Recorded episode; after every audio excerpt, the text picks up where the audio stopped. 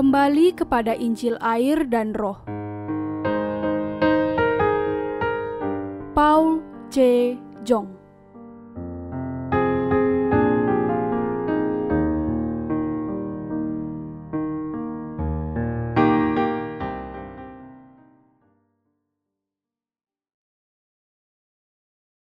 Makna Injil asli tentang dilahirkan kembali. Yohanes pasal 3 ayat 1 sampai 6. Adalah seorang Farisi yang bernama Nikodemus, seorang pemimpin agama Yahudi. Ia datang pada waktu malam kepada Yesus dan berkata, "Rabi, kami tahu bahwa engkau datang sebagai guru yang diutus Allah. Sebab tidak ada seorang pun yang dapat mengadakan tanda-tanda yang engkau adakan itu jika Allah tidak menyertainya. Yesus menjawab katanya, Aku berkata kepadamu, sesungguhnya jika seorang tidak dilahirkan kembali, ia tidak dapat melihat kerajaan Allah. Kata Nikodemus kepadanya, Bagaimanakah mungkin seorang dilahirkan kalau ia sudah tua? Dapatkah ia masuk kembali ke dalam rahim ibunya dan dilahirkan lagi? Jawab Yesus, Aku berkata kepadamu, sesungguhnya jika seorang tidak dilahirkan dari air dan roh, ia tidak dapat masuk ke dalam kerajaan Allah. Apa yang dilahirkan dari daging adalah daging, dan apa yang dilahirkan dari roh adalah roh. Apakah makna dilahirkan kembali menurut Alkitab? Di dalam dunia ini, ada banyak orang yang ingin dilahirkan kembali dengan percaya kepada Yesus. Tetapi, saya mau menjelaskan kepada Anda bahwa dilahirkan kembali tidaklah menurut kehendak kita. Dengan kata lain, hal itu tidak bisa kita peroleh melalui usaha kita. Apakah dilahirkan kembali berhubungan dengan perasaan dan perubahan fisik? Tidak. Dilahirkan kembali berhubungan dengan perubahan rohani. Hal itu menjadi cara orang berdosa dilahirkan kembali sebagai orang tidak berdosa. Kebanyakan orang Kristen memiliki kesalahpahaman ini. Mereka percaya bahwa mereka pasti sudah dilahirkan kembali karena mereka sudah membangun banyak gereja baru. Beberapa lagi karena mereka sudah mengabdikan diri dalam memberitakan Kristus sebagai misionaris di antara orang-orang yang belum terjangkau di daerah pedalaman. Ada yang karena mereka tidak menikah dan memakai seluruh tenaga mereka untuk melakukan apa yang mereka yakini sebagai pekerjaan Allah. Dan bukan hanya itu saja. Ada juga orang-orang yang menyumbangkan uang dalam jumlah besar kepada gereja mereka. Atau mungkin mereka mengepel lantai gereja setiap hari. Kesimpulannya, mereka mengorbankan waktu dan milik mereka bagi gereja dan mereka percaya bahwa semua usaha itu akan membuat mereka layak menerima mahkota kehidupan. Mereka berharap bahwa Allah akan menerima upaya mereka dan mengizinkan mereka untuk dilahirkan kembali. Intinya adalah bahwa ada banyak orang yang rela berkorban untuk bisa dilahirkan kembali. Orang-orang yang demikian bisa ditemukan di mana saja.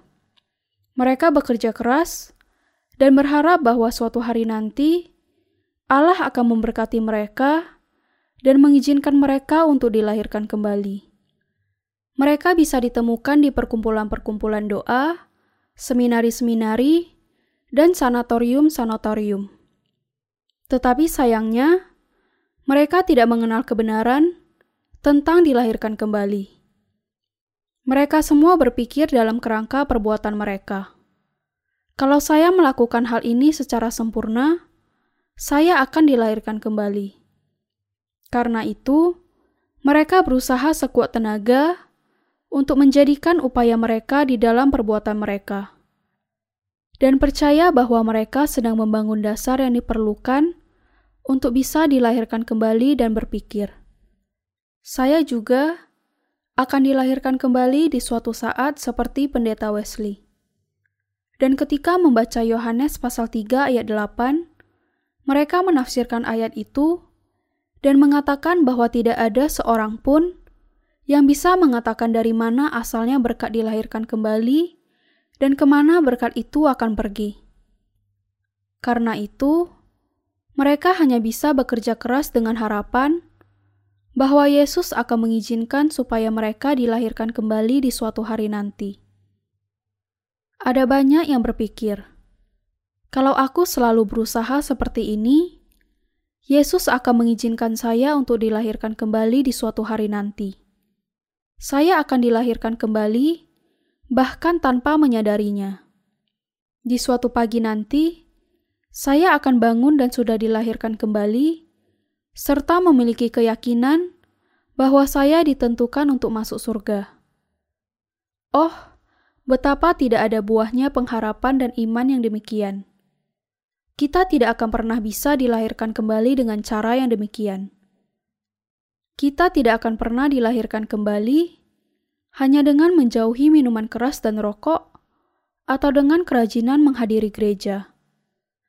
Seperti yang dikatakan Yesus, kita harus dilahirkan kembali dari air dan roh untuk bisa masuk ke dalam kerajaan Allah. Dan air dan roh adalah satu-satunya syarat dari Allah untuk dilahirkan kembali kecuali kalau seseorang dilahirkan kembali dari air dan roh, semua upayanya untuk menjadi orang benar di hadapan Allah adalah sia-sia.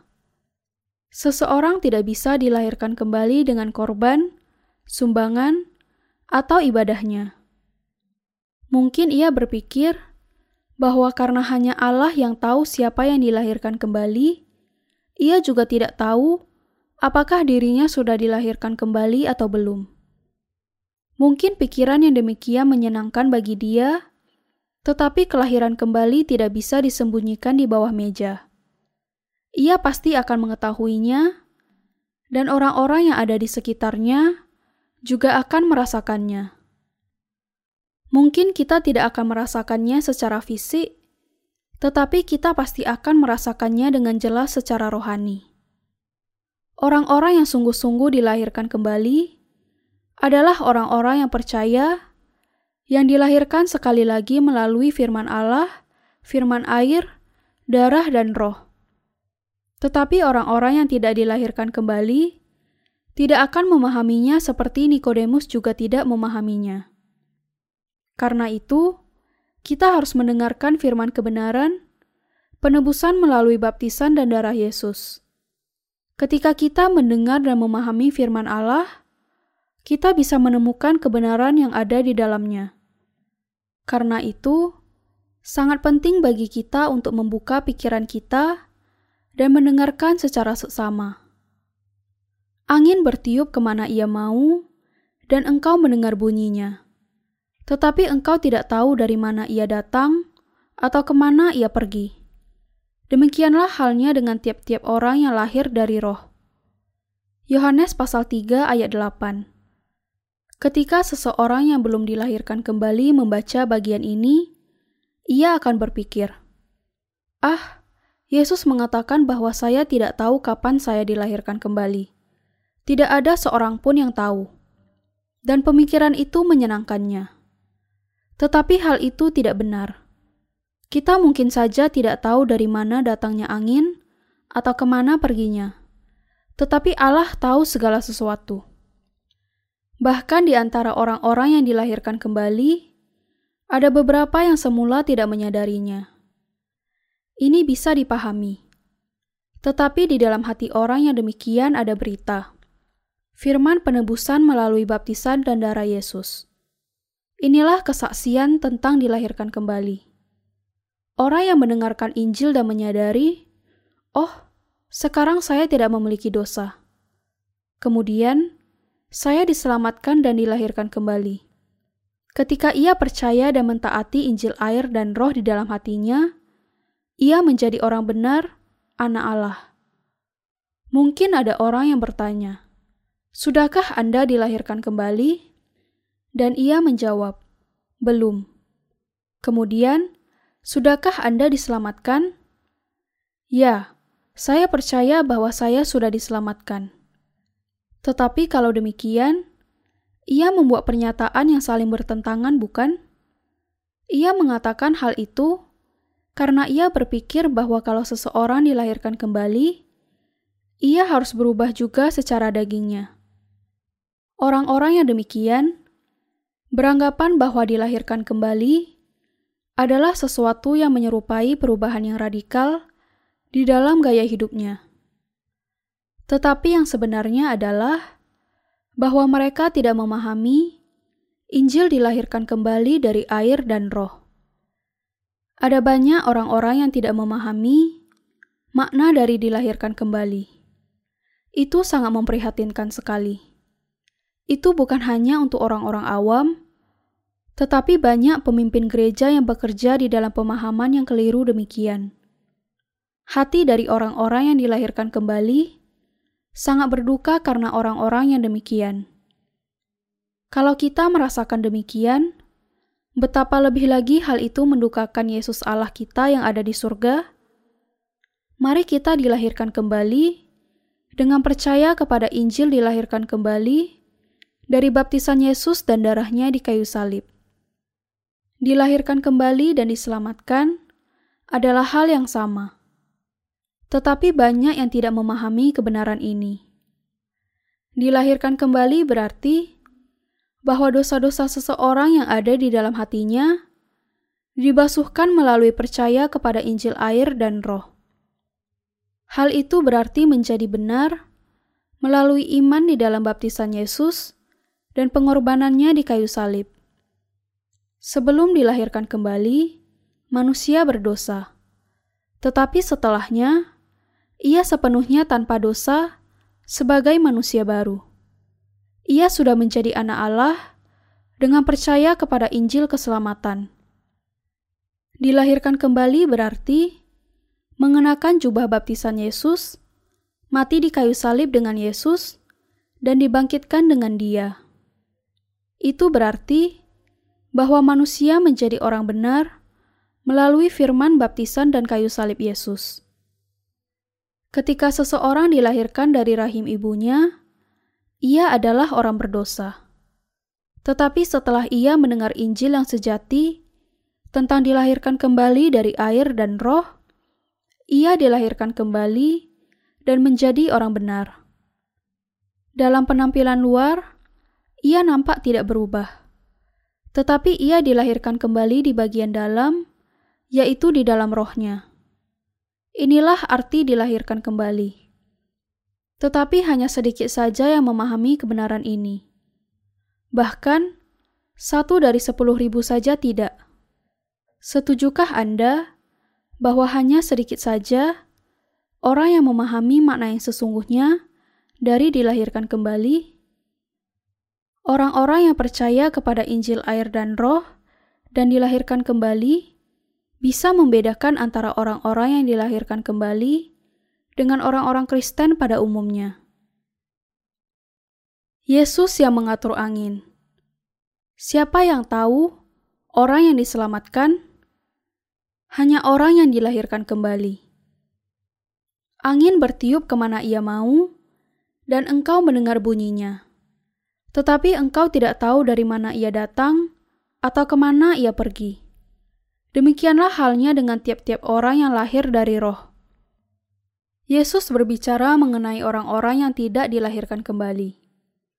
Orang-orang yang dilahirkan kembali mengerti tentang dilahirkan kembali, tetapi Nikodemus tidak. Allah mengetahui siapa yang dilahirkan kembali, dan orang-orang yang dilahirkan kembali sendiri juga mengetahuinya. Tetapi orang-orang yang tidak dilahirkan kembali tidak mengetahui bagaimana seseorang bisa dilahirkan kembali, sama seperti mereka tidak tahu dari mana datangnya angin dan ke mana perginya. Bisakah Anda memahami hal ini? Siapa yang menggerakkan angin? Allah. Siapa yang menciptakan angin? Allah di surga. Siapa yang mengendalikan iklim di bumi, mengalirkan angin dan air? Dan siapa yang meletakkan nafas kehidupan ke dalam semua makhluk hidup? Dengan kata lain, siapa yang menciptakan semua kehidupan di dunia ini dan membuatnya berkembang? Tidak ada yang lain kecuali Yesus Kristus. dan Yesus adalah Allah. Ketika kita tidak mengenal Injil air, darah, dan roh, kita tidak bisa dilahirkan kembali dan tidak bisa mengajar orang lain akan perkara rohani juga. Yesus mengatakan kepada kita bahwa kecuali kalau seseorang dilahirkan kembali dari air dan roh, ia tidak bisa dilahirkan kembali. Kita harus percaya kepada Injil air dan roh, Injil yang berkuasa untuk membuat kita dilahirkan kembali. Roh Kudus masuk dan berdiam di dalam pikiran orang-orang yang percaya kepada Injil air dan roh. Yesus Kristus dibaptiskan untuk menghapuskan segala dosa manusia, dan ia mencurahkan darahnya di kayu salib untuk membayar hutang dosa itu. Ia sudah menggenapkan keselamatan dilahirkan kembali di dalam hati semua manusia. Ketika kita percaya kepada Injil ini, Roh Kudus masuk ke dalam jiwa kita. Inilah keselamatan dilahirkan kembali. Ketika kita percaya kepada pembasuhan segala dosa melalui baptisan Yesus dan darahnya, kita sungguh-sungguh dilahirkan kembali. Di dalam kejadian pasal 1 ayat 2 dituliskan, Bumi belum berbentuk dan kosong. Gelap gulita menutupi samudera raya, dan roh Allah melayang-layang di atas permukaan air. Tertulis di sini bahwa roh Allah melayang-layang di atas permukaan air. Roh Allah bergerak di luar permukaan bumi. Itu berarti bahwa Roh Kudus tidak bisa masuk ke dalam hati orang-orang berdosa. Hati seseorang yang tidak dilahirkan kembali ada dalam keadaan kacau balau, dipenuhi dengan kegelapan dosa. Karena itu, Roh Allah tidak bisa berdiam di dalam hatinya. Allah menetapkan terang Injilnya untuk menerangi hati orang-orang berdosa. Allah mengatakan, "Jadilah terang," dan kemudian terang itu jadi. Sesudah itu, dan hanya sesudah itu, Roh Allah bisa berdiam di dalam hati manusia. Karena itu, di dalam hati orang-orang yang dilahirkan kembali, mereka yang percaya kepada Injil air dan Roh berdiam di dalam Roh Allah. Itulah arti dari keberadaan mereka yang dilahirkan kembali. Mereka dilahirkan kembali di dalam hati mereka karena mereka mendengar kepada firman keselamatan air dan roh dan percaya kepada firman itu. Bagaimana seseorang bisa dilahirkan kembali? Yesus sudah menjelaskan kepada Nikodemus, orang Farisi itu, dengan mengatakan, "Sesungguhnya jika seorang tidak dilahirkan kembali, ia tidak dapat melihat kerajaan Allah. Nikodemus mengatakan, "Bagaimana kita bisa dilahirkan kembali dari air dan roh? Bisakah kita masuk kembali ke dalam rahim ibu dan kemudian dilahirkan kembali?" Tentu saja, ia mengartikannya secara literal dan tidak bisa memahami bagaimana seorang manusia bisa dilahirkan kembali. Dan Yesus mengatakan kepadanya, "Engkau seorang pengajar, dan engkau tidak mengerti apa maksudnya?" Yesus mengatakan kepadanya bahwa kalau seseorang tidak dilahirkan kembali dari air dan roh, ia tidak bisa masuk ke dalam kerajaan surga atau bahkan melihatnya. Yesus mengatakan kepada Nikodemus tentang kebenaran dilahirkan kembali. Benar sekali, bahwa ada banyak orang yang percaya kepada Yesus tanpa dilahirkan kembali. Kebanyakan orang Kristen seperti Nikodemus yang tidak sungguh-sungguh dilahirkan kembali.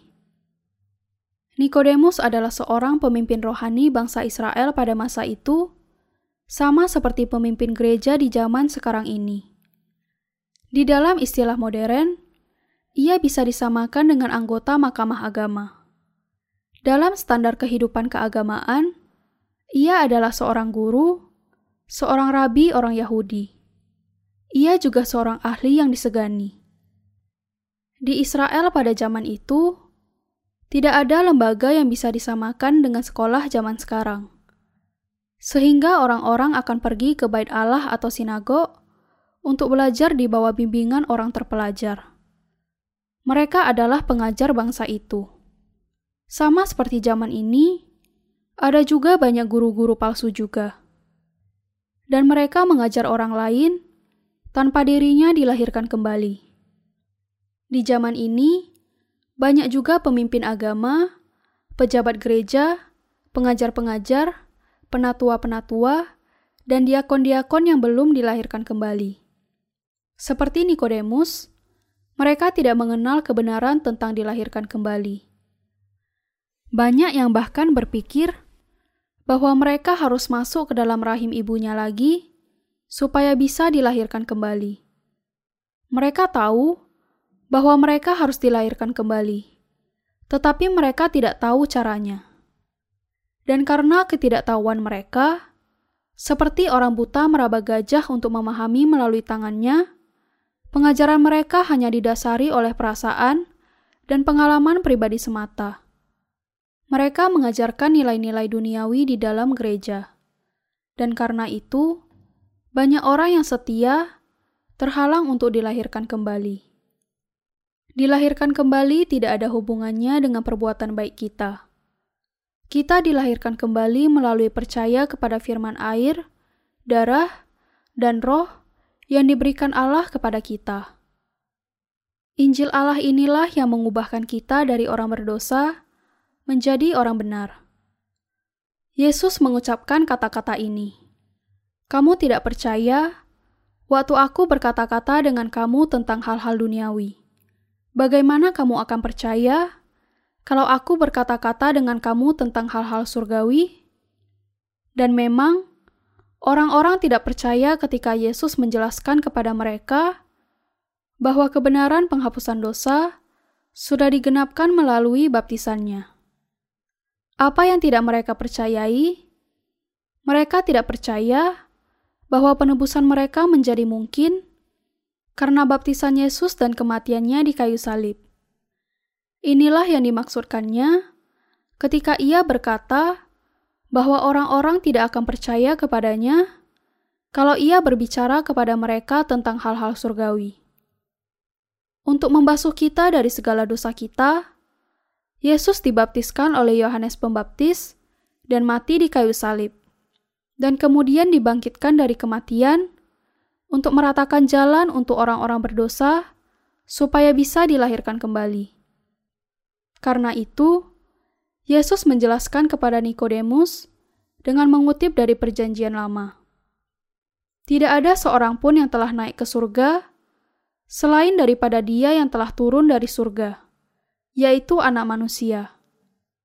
Dan sama seperti Musa meninggikan ular di padang gurun, demikian juga anak manusia harus ditinggikan, supaya setiap orang yang percaya kepadanya beroleh hidup yang kekal. Yohanes pasal 3 ayat 13 sampai 15.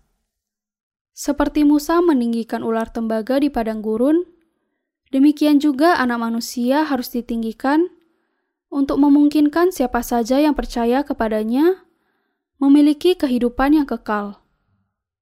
Apa yang dimaksudkan oleh Yesus ketika ia mengatakan, "Sama seperti Musa meninggikan ular di padang gurun, demikian juga Anak Manusia harus ditinggikan"? Ia mengutip satu bagian dari Perjanjian Lama untuk menggambarkan bagaimana baptisan dan darahnya akan membawa pengudusan bagi segala dosa manusia. Bagi Yesus, supaya dia mati di kayu salib, supaya dia diangkat, dia harus terlebih dahulu menanggung segala dosa dunia dengan cara dibaptiskan oleh Yohanes Pembaptis. Karena Yesus tidak memiliki dosa, ia tidak bisa disalibkan di kayu salib. Supaya ia bisa disalibkan, ia harus dibaptiskan oleh Yohanes Pembaptis, dan dengan itu menanggung segala dosa manusia ke atas dirinya. Hanya dengan menanggung segala dosa kita dan membayar semuanya dengan darahnya, ia bisa menyelamatkan semua orang berdosa dari kebinasaan. Yesus memberikan kepada kita keselamatan dari dilahirkan kembali oleh air dan roh. Karena itu, semua orang yang percaya kepada Yesus sebagai Juru Selamat mengenakan pakaian baptisannya, mati dengan Dia, dan dilahirkan kembali dengan Dia. Kemudian, Nikodemus sampai kepada pemahaman akan hal ini. Sama seperti ular ditinggikan. Mengapa Yesus disalibkan? Karena ia menanggung segala dosa melalui baptisannya.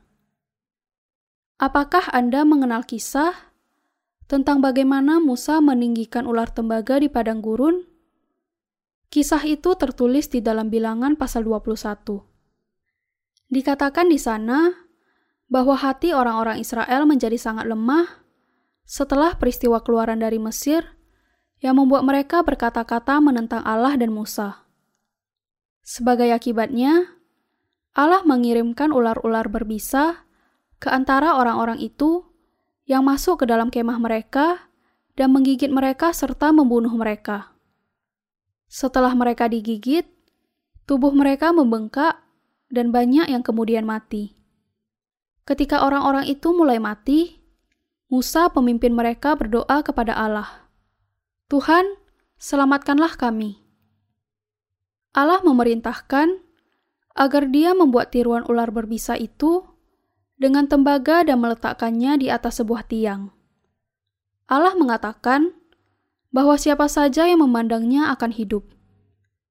Musa melakukan tepat seperti yang diperintahkan dan memberitahukan tentang firman Allah kepada seluruh bangsa itu.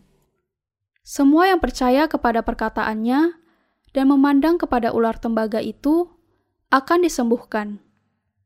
Demikian juga, kita harus disembuhkan dari gigitan iblis yang beracun.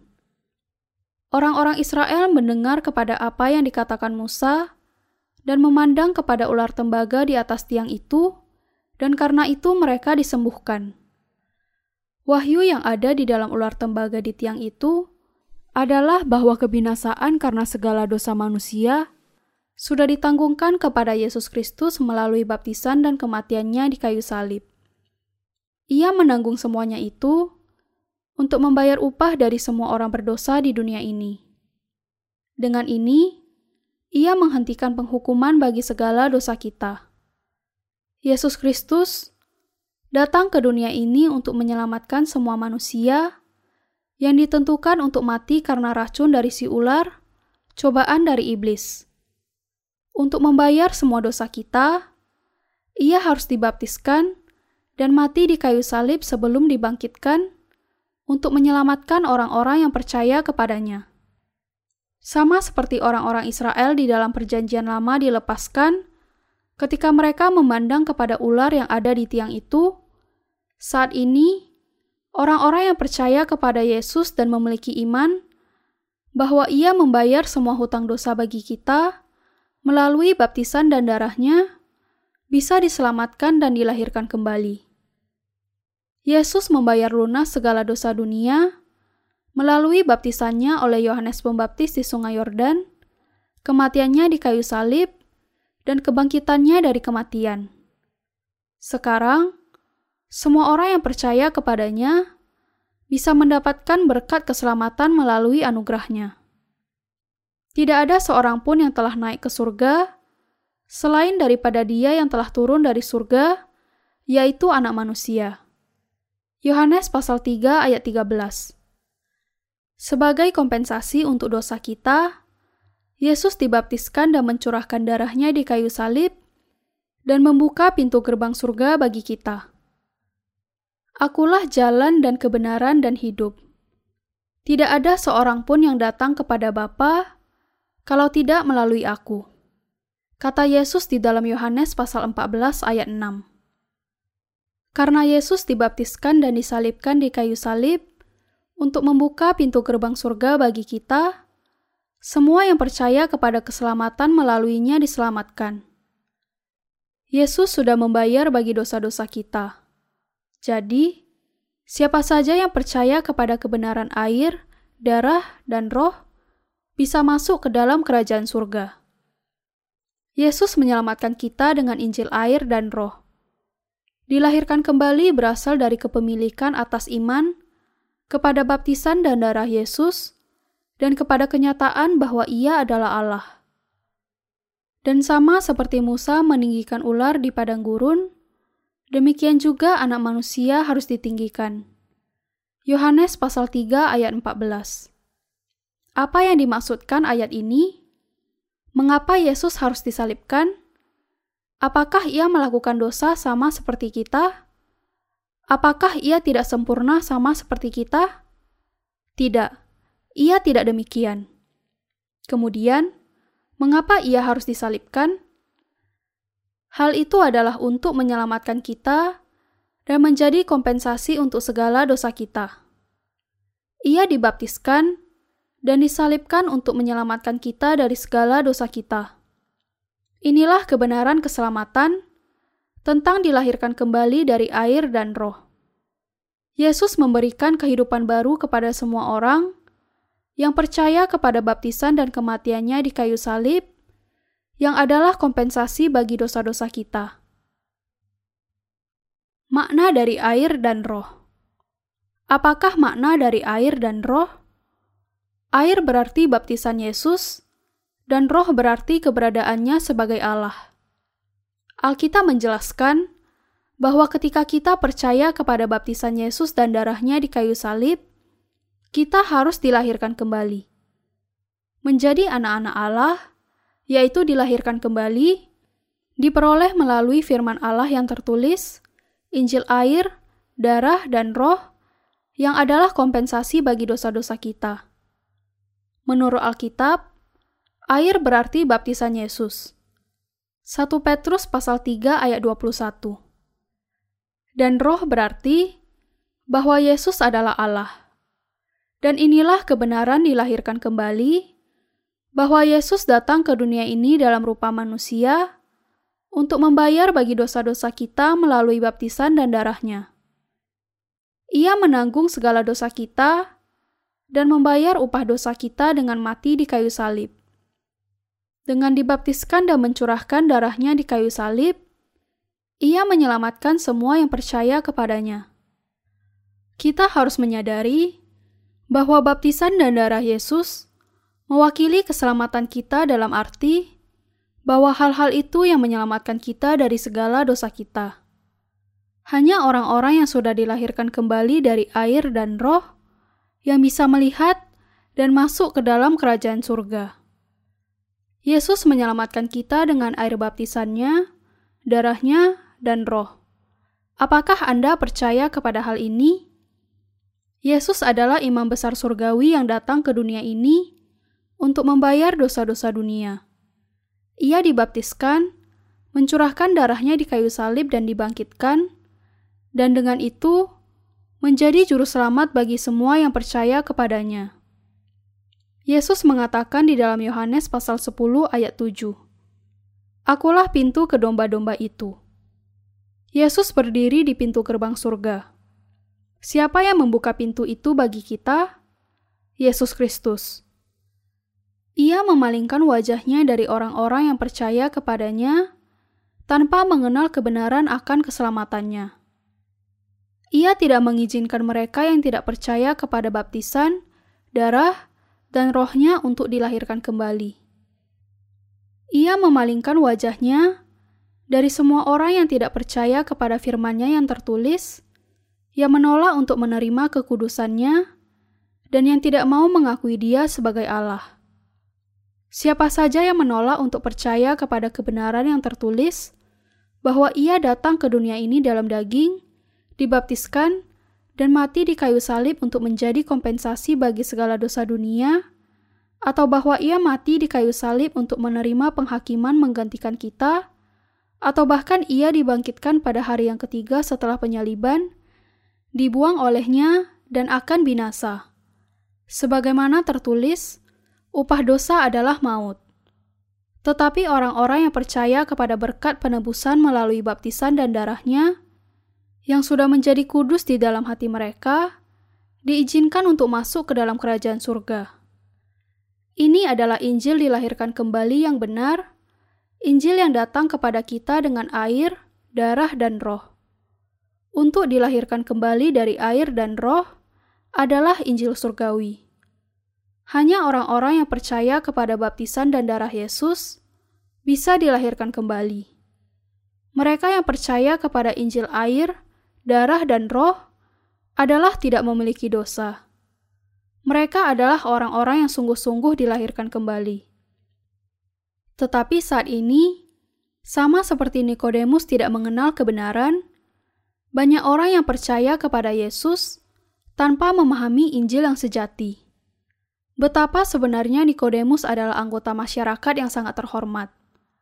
Tetapi ia mendengar Injil dari Yesus, dan kemudian, ketika Yesus disalibkan, ia adalah orang yang datang untuk menguburkan tubuhnya. Pada saat itu, Nikodemus sudah sepenuhnya percaya. Zaman sekarang, terlalu banyak di antara kita yang tidak mengenal kebenaran tentang air dan roh Yesus. Lebih lagi, banyak orang yang tidak menerima kebenaran ketika mereka mendapat kesempatan untuk mendengar Injil yang benar. Hal itu sangatlah memprihatinkan. Yesus memungkinkan kita semua untuk bisa dilahirkan kembali. Apa yang membuat kita dilahirkan kembali? Hal itu adalah air, darah, dan roh. Yesus menghapuskan segala dosa kita ketika Ia dibaptiskan. Ia mati di kayu salib dan kemudian dibangkitkan dari kematian. Dan Ia memberikan kepada mereka yang percaya berkat dilahirkan kembali.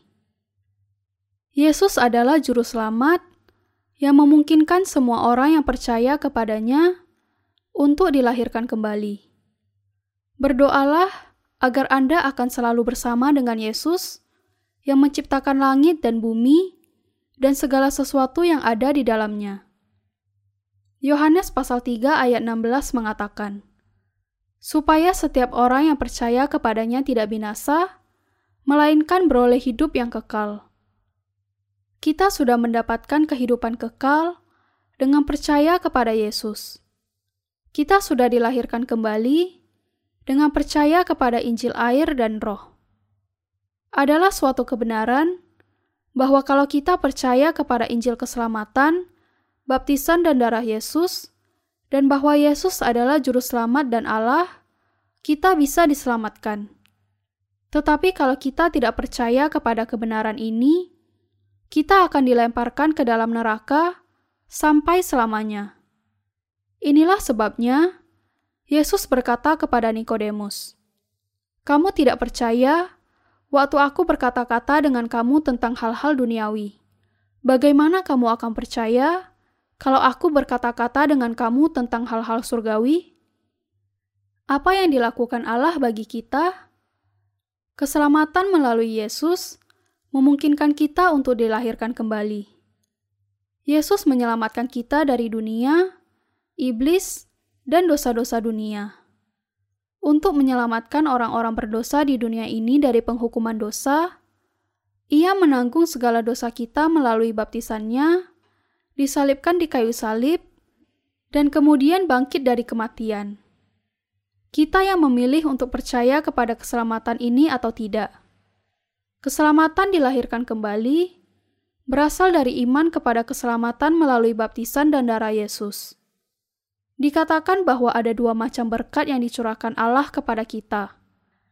Yang pertama adalah berkat umum, yang di dalamnya termasuk semua yang ada di alam ini, termasuk matahari dan udara. Ini yang disebut sebagai berkat umum, karena hal itu diberikan kepada semua manusia, baik orang berdosa maupun orang benar. Kemudian, apakah berkat yang khusus? Berkat khusus adalah dilahirkan kembali dari air dan roh yang menyelamatkan semua orang berdosa dari maut karena dosa-dosa mereka. Berkat khusus. Apakah berkat Allah yang khusus? Ia membuat kita dilahirkan kembali melalui baptisan, penyaliban, dan kebangkitannya. Dikatakan di dalam Yohanes pasal 3 ayat 16. Karena begitu besar kasih Allah akan dunia ini, sehingga ia telah mengaruniakan anaknya yang tunggal, supaya setiap orang yang percaya kepadanya tidak binasa, melainkan beroleh hidup yang kekal. Hal ini menjelaskan berkat yang khusus dari Allah. Yesus datang ke dunia ini dalam rupa manusia, dan membasuh segala dosa kita dengan dibaptiskan dan disalibkan bagi kita.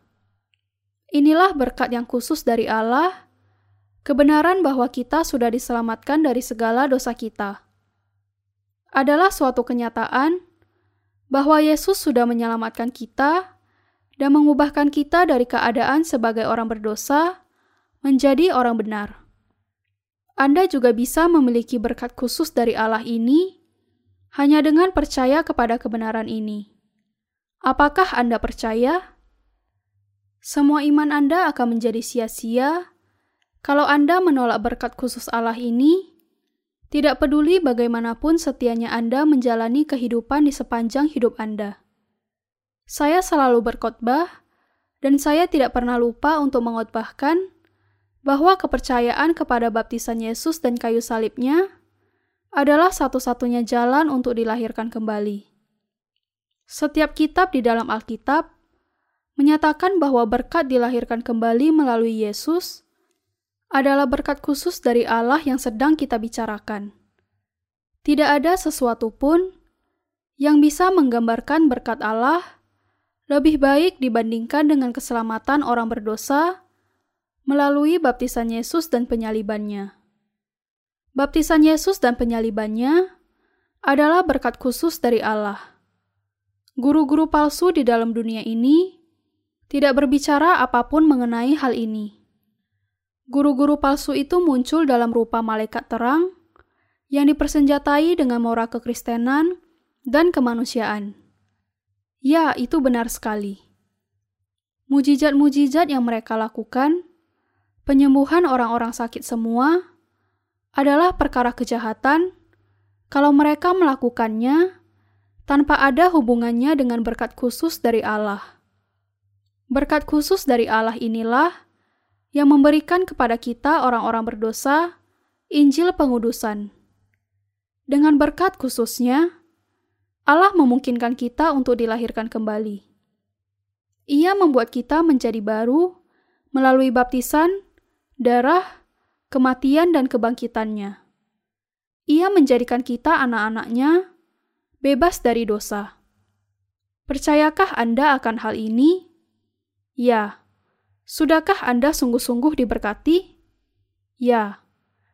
Baptisan Yesus dan darah, kematian dan kebangkitannya adalah berkat khusus yang diberikan Allah kepada kita melalui air dan roh. Inilah Injil berkat khusus. Puji Tuhan yang menyelamatkan kita melalui berkat khususnya. Sangat memprihatinkan bahwa begitu banyak orang Kristen yang setia hari ini tidak mengenal berkat khusus dari Allah, Injil baptisan dan darah, tentang dilahirkan kembali dari air dan roh. Mereka berusaha secara buta untuk menemukan jalan dalam teologi dan moral agama mereka.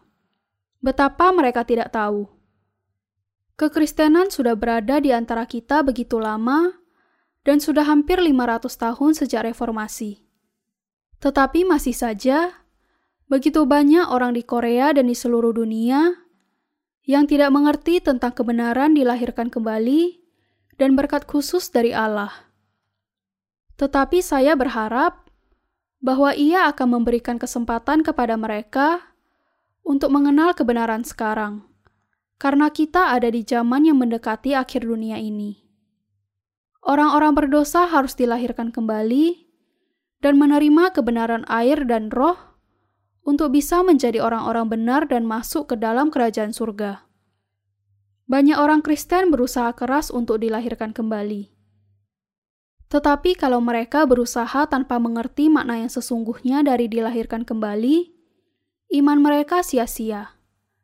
Mereka mengatakan bahwa mereka harus dilahirkan kembali untuk masuk ke dalam kerajaan surga, tetapi mereka tidak punya petunjuk tentang kebenaran mengenai dilahirkan kembali. Mereka hanya menduga bahwa karena mereka percaya dengan setia, karena mereka merasakan api di dalam hati mereka, mereka bisa dilahirkan kembali. Tetapi berusaha untuk dilahirkan kembali dengan didasari oleh perasaan pribadi atau usaha keagamaan yang giat, hanya bisa membawa kepada iman yang tidak tepat. Firman Allah yang membuat kita sungguh-sungguh dilahirkan kembali. Apa perbedaan iman dengan agama? Iman adalah percaya kepada yang dilakukan Yesus untuk menyelamatkan kita, dan agama berarti berharap kepada pemikiran dan upaya seseorang. Tertulis dengan jelas di dalam 1 Yohanes pasal 5 ayat 4 sampai 8 bahwa kita bisa dilahirkan kembali hanya dengan percaya kepada air, darah dan roh. Kalau kita mau dilahirkan kembali, kita harus senantiasa mengingat bahwa kita bisa dilahirkan kembali hanya melalui firman Allah yang tertulis, firman kebenaran. Kita harus tahu bahwa penglihatan, berbicara dalam bahasa lidah, atau pengalaman yang sensasional tidak pernah membawa kita untuk dilahirkan kembali. Yesus mengatakan di dalam Yohanes pasal 3 bahwa seseorang tidak bisa masuk ke dalam kerajaan surga kecuali kalau ia sudah dilahirkan kembali dari air dan roh. Kalau seseorang mau dilahirkan kembali, ia secara umum percaya kepada Yesus dengan dua cara. Yang pertama, orang cenderung percaya kepada Yesus dengan cara agama, mengakui dosa-dosanya melalui hukum Allah. Pertama kali seseorang percaya kepada Yesus, hal itu adalah melalui hukum Allah dan kesadaran akan keadaannya sebagai orang berdosa yang sangat mengerikan. Kita jangan sampai percaya kepada Yesus sesuai dengan salah satu dari antara banyak agama di dunia ini. Kekristenan bukanlah agama. Kekristenan adalah satu-satunya jalan untuk mendapatkan kehidupan kekal melalui iman. Semua orang yang percaya kepada Yesus sebagai suatu agama akan berakhir dengan tangan kosong saja. Ia akan tetap berada dalam keadaan hati yang penuh dosa, kekacauan, dan kekosongan. Bukankah ini sebuah kebenaran? Anda tidak akan ingin menjadi seorang munafik seperti orang-orang Farisi yang ada di dalam Alkitab. Semua orang ingin menjadi orang Kristen yang dilahirkan kembali. Tetapi ketika seseorang percaya kepada kekristenan hanya sebagai agama, ia hanya akan berakhir sebagai seorang munafik yang hatinya penuh dengan dosa. Kita harus mengenal kebenaran dilahirkan kembali. Semua orang yang percaya kepada kekristenan hanya sebagai agama tanpa dilahirkan kembali, pasti akan berakhir dengan kebingungan dan kekosongan di dalam hatinya. Kalau seseorang percaya kepada Yesus tetapi tidak dilahirkan kembali, kepercayaannya itu tidak benar. Karena itu, ia hanya akan menjadi seorang yang palsu saja yang berusaha keras menampakkan diri sebagai orang suci di hadapan orang-orang lain, tetapi gagal sepenuhnya. Selama Anda percaya kepada kekristenan hanya sebagai agama, Anda akan selalu menjadi orang berdosa, orang munafik, dan menjalani hari-hari Anda meratapi dosa-dosa Anda. Kalau Anda mau dibebaskan dari dosa-dosa Anda, Anda harus percaya kepada kebenaran yang tertulis Injil air, darah, dan roh. Menemukan rahasia penebusan melalui baptisan Yesus. Apa yang membuat kita dilahirkan kembali? Baptisan Yesus, kematiannya di kayu salib, dan kebangkitannya. Alkitab mengatakan bahwa siapa saja bisa dilahirkan kembali melalui firman Allah yang tidak pernah berubah. Sekarang, mari kita melihat apa yang dikatakan Rasul Petrus di dalam 1 Petrus pasal 3 ayat 21. Juga kamu sekarang diselamatkan oleh kiasannya, yaitu baptisan. Di dalam Alkitab, dituliskan bahwa baptisan Yesus adalah kiasan yang menyelamatkan kita. Semua orang yang percaya kepada Yesus harus mengerti bukan mengenai baptisan kita sendiri, tetapi mengenai baptisan Yesus. Baptisan Yesus memberikan kepada kita orang-orang berdosa kehidupan yang baru. Percayalah, dan Anda akan dilahirkan kembali dan mendapatkan berkat keselamatan. Dengan memahami bahwa keselamatan diperoleh melalui percaya kepada baptisan Yesus, kita bisa diselamatkan, menjadi orang benar, dan mendapatkan kehidupan kekal. Dengan kata lain, ketika kita percaya kepada keselamatan melalui firman Allah, dosa-dosa kita akan dibasuh untuk selamanya. Untuk dilahirkan kembali, berarti dilahirkan untuk yang kedua kali. Kebanyakan kita biasanya memulai dengan percaya kepada Yesus sebagai suatu agama, dan kemudian kita dilahirkan kembali melalui iman ketika kita menyadari kebenaran. Nama Yesus berarti Dialah yang akan menyelamatkan umatnya dari dosa mereka.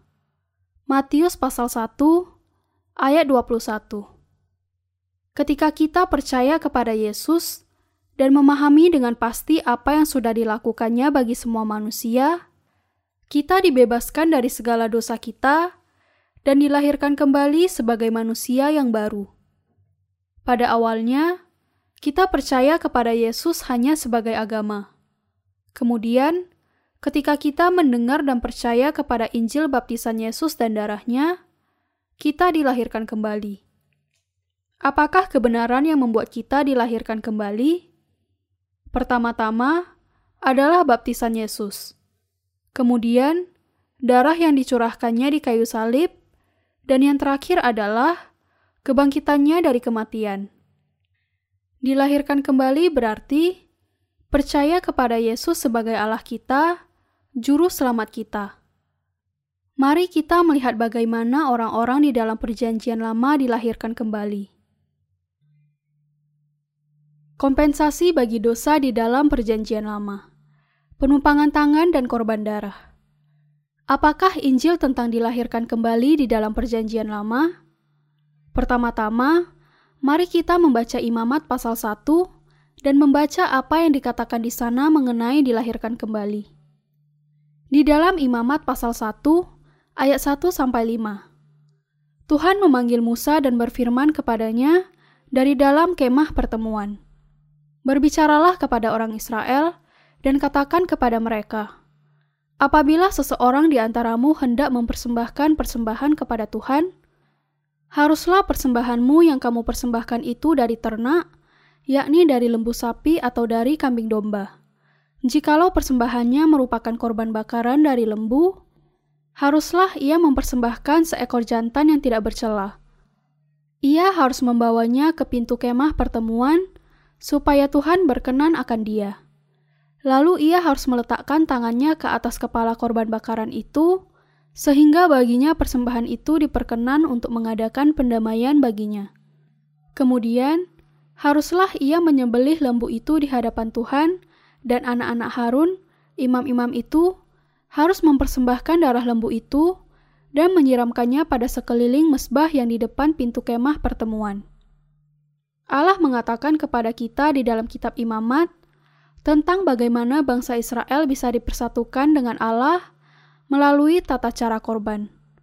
Inilah kebenaran yang harus kita ketahui dan kita pahami. Karena itu, mari kita melihat kata-kata itu. Allah memanggil Musa dan berbicara kepadanya dari kemah pertemuan. Ketika bangsa Israel melakukan dosa ketidaktaatan kepada hukum Allah, mereka bisa diperdamaikan dari dosa-dosa mereka dengan mempersembahkan ternak mereka yang tidak bercacat kepada Allah. Dan korban binatang itu haruslah sudah ditetapkan secara khusus oleh Allah, dan semuanya haruslah tidak bercacat. Juga, mereka harus dikorbankan sesuai dengan aturan ritual yang sudah ditetapkan oleh Allah. Bentuk dari korban itu adalah sebagai berikut. Kalau ada orang yang melakukan dosa di zaman Perjanjian Lama, mereka harus mempersembahkan korban di hadapan Allah untuk pengampunan dosa mereka. Pertama-tama, korban itu haruslah yang tidak bercacat, dan kemudian orang berdosa itu harus menumpangkan tangannya ke atas kepala korban binatang itu untuk memindahkan dosa-dosanya ke atas kepalanya. Sesudah binatang itu disembelih, darahnya harus disapukan ke tanduk-tanduk mesbah dan sisanya dicurahkan ke tanah. Ini adalah ritual di kemah suci yang sudah diatur oleh Allah sebagai berkat penebusan. Hukum dan perintah Allah berisi 613 keterangan yang menjelaskan apa yang harus atau tidak boleh dilakukan. Allah memberikan hukum dan perintahnya kepada bangsa Israel. Meskipun mereka tahu bahwa hukum dan perintah Allah itu benar, mereka tidak bisa hidup seturut dengan semuanya itu karena semua manusia dilahirkan dengan 12 macam dosa yang diwarisi dari Adam. Karena itu, mereka kehilangan kemampuan untuk melakukan yang benar di hadapan Allah. Bangsa Israel kehilangan kemampuan untuk menjadi orang-orang benar. Bahkan, mereka tidak bisa tidak melakukan dosa, bahkan ketika mereka berusaha keras untuk tetap bebas dari dosa. Sudah menjadi penentuan bahwa semua manusia dilahirkan dan mati sebagai orang berdosa. Tetapi Allah, dalam kasih karunia-Nya yang tidak terbatas, memberikan kepada umatnya cara pengorbanan yang melalui umatnya bisa diperdamaikan dari dosa-dosa mereka. Ia menyiapkan tata cara ritual kemah suci sehingga orang-orang Israel dan semua manusia di seluruh dunia ini bisa dibebaskan dari dosa-dosa mereka. Ia menyatakan melalui cara pengorbanan itu kasih kebenarannya kepada semua manusia. Ia menunjukkan kepada dunia jalan kepada keselamatan. Allah memberikan kepada manusia tata cara pengorbanan dan mentahbiskan kaum Lewi untuk melayani korban itu. Di antara 12 suku Israel, hanya kaum Lewi yang ditahbiskan untuk melayani korban bagi seluruh bangsa Israel. Musa dan Harun adalah kaum Lewi, dan Alkitab mencatat tentang hukum dan peraturan yang mengatur mengenai korban di kemah suci, Injil pendamaian dengan penumpangan tangan. Karena itu, ketika kita sungguh-sungguh memahami tata cara pengorbanan dari kaum Lewi, kita sendiri juga bisa dilahirkan kembali. Inilah sebabnya kita harus mempelajari firman Allah yang berhubungan dengan korban di kemah suci. Inilah bagian yang terpenting di dalam Perjanjian Lama. Akhirnya, Ketika kita sampai kepada perjanjian baru, kita sudah memiliki berkat dilahirkan kembali melalui air dan roh.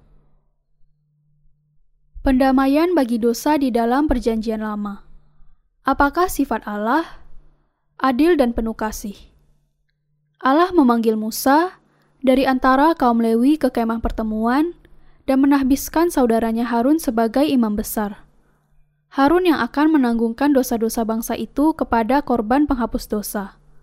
Inilah sebabnya Allah berkata kepada Musa seperti yang tertulis di dalam Imamat pasal 1 ayat 2. Berbicaralah kepada orang Israel dan katakan kepada mereka, Apabila seseorang di antaramu hendak mempersembahkan persembahan kepada Tuhan, haruslah persembahanmu yang kamu persembahkan itu dari ternak, yakni dari lembu sapi, atau dari kambing domba.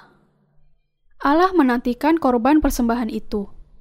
Kalau ada orang yang berusaha untuk diperdamaikan dari dosa-dosanya, ia harus mempersembahkan seekor lembu sapi atau dari kambing domba.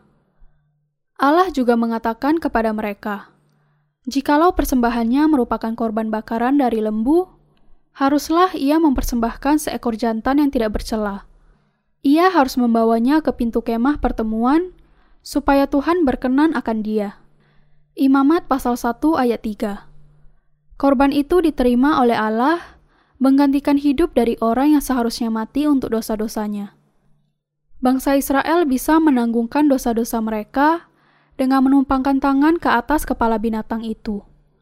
Binatang korban harus dipersembahkan karena kehendak sukarela dari orang itu.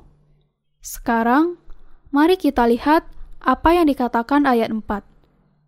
Lalu, ia harus meletakkan tangannya ke atas kepala korban bakaran itu, sehingga baginya persembahan itu diperkenan untuk mengadakan pendamaian baginya. Korban persembahan kemudian diterima oleh Allah. Ketika seorang berdosa meletakkan tangannya ke atas kepala korban bakaran, dosa-dosanya ditanggungkan kepada kepala binatang itu. Karena itu, seorang berdosa harus meletakkan tangannya ke atas kepala binatang korban di hadapan Allah, sehingga kemudian ia akan menerimanya dan memberikan pendamaian bagi dosa-dosanya. Lalu orang itu menyembelih binatang itu dan mengoleskan darahnya ke tanduk mesbah dan mencurahkan sisanya ke tanah di sisi mesbah. Untuk bisa membayar dosanya dan bebas dari dosa-dosa itu, seseorang harus mempersembahkan korban sesuai dengan hukum yang ditetapkan oleh Allah. Tertulis di dalam Imamat pasal 1 ayat 5.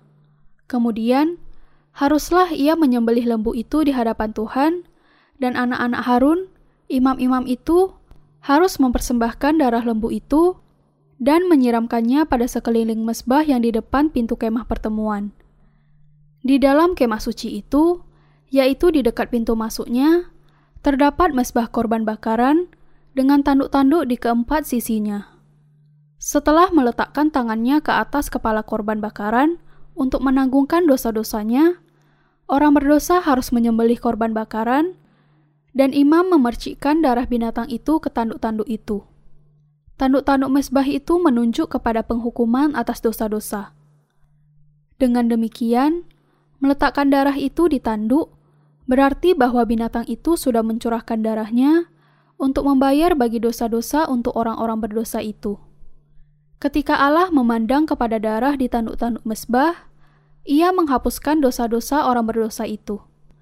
Mengapa korban persembahan harus mencurahkan darahnya? Karena upah dosa adalah maut. Roma pasal 6 ayat 23. Dan karena nyawa makhluk hidup ada di dalam darahnya. Karena itu, ada tertulis di dalam surat Ibrani, tanpa pencurahan darah, tidak ada pengampunan dosa. Ibrani pasal 9 ayat 22. Jadi, pencurahan darah dari korban persembahan menggenapi hukum Allah yang mengatakan bahwa upah dosa adalah maut. Yang sebenarnya, darah yang dikorbankan seharusnya adalah darah orang berdosa, tetapi korban penghapus dosa mencurahkan darahnya sebagai pengganti bagi pendamaiannya. Imam kemudian meletakkan darah itu di tanduk-tanduk mesbah untuk menegaskan bahwa upah dosa sudah dibayar lunas. Kalau kita membaca kitab Wahyu pasal 20 ayat 11 sampai 15 di dalam perjanjian baru, kita bisa melihat bahwa tanduk-tanduk itu menunjuk kepada kitab penghakiman. Karena itu, meletakkan darah di tanduk itu berarti meletakkan darah di kitab penghakiman. Hal itu untuk memberi kesaksian bahwa penghakiman bagi dosa sudah digenapi dengan penumpangan tangan dan darah korban penghapus dosa. Dosa dicatat di dua tempat. Segala dosa manusia di hadapan Allah ditulis di dua tempat. Yang satu adalah di dalam loh hati mereka, dan yang kedua di kitab penghakiman yang terbuka di hadapan Allah. Ada tertulis di dalam Yeremia pasal 17 ayat 1. Dosa Yehuda telah tertulis dengan pena besi yang matanya dari intan, terukir pada loh hati mereka, dan pada tanduk-tanduk mesbah mereka. Di dalam imamat pasal 17 ayat 11 dikatakan, Karena nyawa makhluk ada di dalam darahnya. Darah adalah kehidupan makhluk, dan dosa-dosa kita bisa dibayar hanya dengan darah ini. Karena itu, darah diletakkan di tanduk-tanduk mesbah. Menurut hukum, hampir segala sesuatu dimurnikan dengan darah, dan tanpa pencurahan darah, tidak ada pengampunan dosa. Ibrani pasal 9 ayat 22 Kemudian, haruslah ia menguliti korban bakaran itu dan memotong-motongnya menurut bagian-bagian tertentu. Anak-anak Imam Harun haruslah menaruh api di atas mesbah dan menyusun kayu di atas api itu dan mereka harus mengatur potongan-potongan korban itu dan kepala serta lemaknya di atas kayu yang sedang menyala di atas mesbah. Tetapi isi perutnya dan betisnya haruslah dibasuh dengan air, dan seluruhnya itu harus dibakar oleh imam di atas mesbah sebagai korban bakaran, sebagai korban api-apian yang baunya menyenangkan bagi Tuhan. Imamat pasal 1 ayat 6 sampai 9. Kemudian imam-imam memotong korban bakaran itu dan meletakkannya di dalam api mesbah. Tata cara ritual ini berarti bahwa kalau ada orang melakukan dosa di hadapan Allah, mereka harus mati dengan cara demikian dan mencurahkan darahnya serta dibuang ke dalam api neraka. Tetapi, penghukuman itu ditanggung melalui korban penghapus dosa, sehingga orang itu bisa diperdamaikan dari dosa-dosa mereka. Persembahan korban bakaran adalah tata cara penghukuman dari hukum kebenaran Allah. Allah menggabungkan dua hukumnya, hukum kebenaran dan hukum kasih, ke dalam tata cara ritual pendamaian bagi semua manusia. Karena Allah itu benar, ia harus menghukum dan menjatuhi hukuman mati. Tetapi, karena ia juga mengasihi umatnya, ia memungkinkan mereka untuk menanggungkan segala dosa mereka kepada korban penghapus dosa. Di dalam Perjanjian Baru, karena Tuhan kita begitu mengasihi kita, ia dibaptiskan dan disalibkan untuk menjadi korban penghapus dosa bagi kita orang-orang berdosa. Baptisan Yesus dan kematiannya di kayu salib menghapuskan segala dosa dunia. Penebusan bagi dosa satu hari di dalam Perjanjian Lama. Siapakah yang dilambangkan di dalam korban penghapus dosa yang tidak bercacat di dalam Perjanjian Lama? Yesus Kristus. Mari kita membaca Imamat pasal 4 ayat 27. Jikalau yang berbuat dosa dengan tak sengaja itu seorang dari rakyat jelata dan ia melakukan salah satu hal yang dilarang Tuhan sehingga ia bersalah, maka jikalau dosa yang telah diperbuatnya itu diberitahukan kepadanya, haruslah ia membawa sebagai persembahannya karena dosa yang telah diperbuatnya itu seekor kambing betina yang tidak bercela. Lalu, haruslah ia meletakkan tangannya ke atas kepala korban penghapus dosa dan menyembelih korban itu di tempat korban bakaran. Kemudian, imam harus mengambil dengan jarinya sedikit dari darah korban itu, lalu membubuhnya pada tanduk-tanduk mesbah korban bakaran. Semua darah selebihnya haruslah dicurahkan kepada bagian bawah mesbah tetapi segala lemak haruslah dipisahkannya. Seperti juga lemak korban keselamatan dipisahkan, lalu haruslah dibakar oleh imam di atas mesbah menjadi bau yang menyenangkan bagi Tuhan. Dengan demikian, imam mengadakan pendamaian bagi orang itu sehingga ia menerima pengampunan. Imamat pasal 4 ayat 27 sampai 31. Keturunan Adam bangsa Israel, dan semua manusia di dunia ini dilahirkan ke dalam dunia ini penuh dengan dosa. Di hati kita juga penuh dengan dosa. Ada segala macam dosa di dalam hati manusia. Pikiran jahat, perzinahan, percabulan, pembunuhan, pencurian, kelicikan, dan kebodohan. Kalau seorang berdosa ingin diperdamaikan dari dosa satu hari, ia harus membawa seekor binatang yang tidak bercacat ke kemah suci. Kemudian, ia harus meletakkan tangannya ke atas kepala binatang itu dan memberikan darahnya kepada imam untuk dipersembahkan kepada Allah. Imam kemudian akan membawa sisa persembahan sehingga orang berdosa itu bisa diampuni dari segala dosanya. Tanpa hukum dan perintah Allah, manusia tidak akan tahu apakah ia seorang berdosa atau bukan. Ketika kita melihat diri kita melalui hukum dan perintah Allah, kita bisa mengenal dosa-dosa kita. Dosa-dosa kita tidak dihakimi berdasarkan standar kita, tetapi berdasarkan hukum dan perintah Allah. Bangsa Israel pada umumnya melakukan dosa bukan karena mereka menghendakinya, tetapi karena mereka dilahirkan dengan segala macam dosa di dalam hati mereka. Dosa-dosa yang dilakukan manusia karena kelemahannya disebut sebagai pelanggarannya. Dosa juga mencakup semua pelanggaran dan kelemahan yang dimiliki manusia. Semua manusia adalah makhluk yang tidak sempurna. Karena bangsa Israel juga tidak sempurna, mereka adalah orang-orang berdosa dan melakukan dosa-dosa. Semua pelanggaran dan kelemahan manusia bisa digolongkan dengan cara demikian. Ketika kita memiliki pikiran jahat di dalam hati kita, semuanya itu disebut sebagai dosa, dan ketika kita melakukan semuanya itu, maka hal itu disebut sebagai pelanggaran. Dosa-dosa dunia mencakup kedua jenis itu.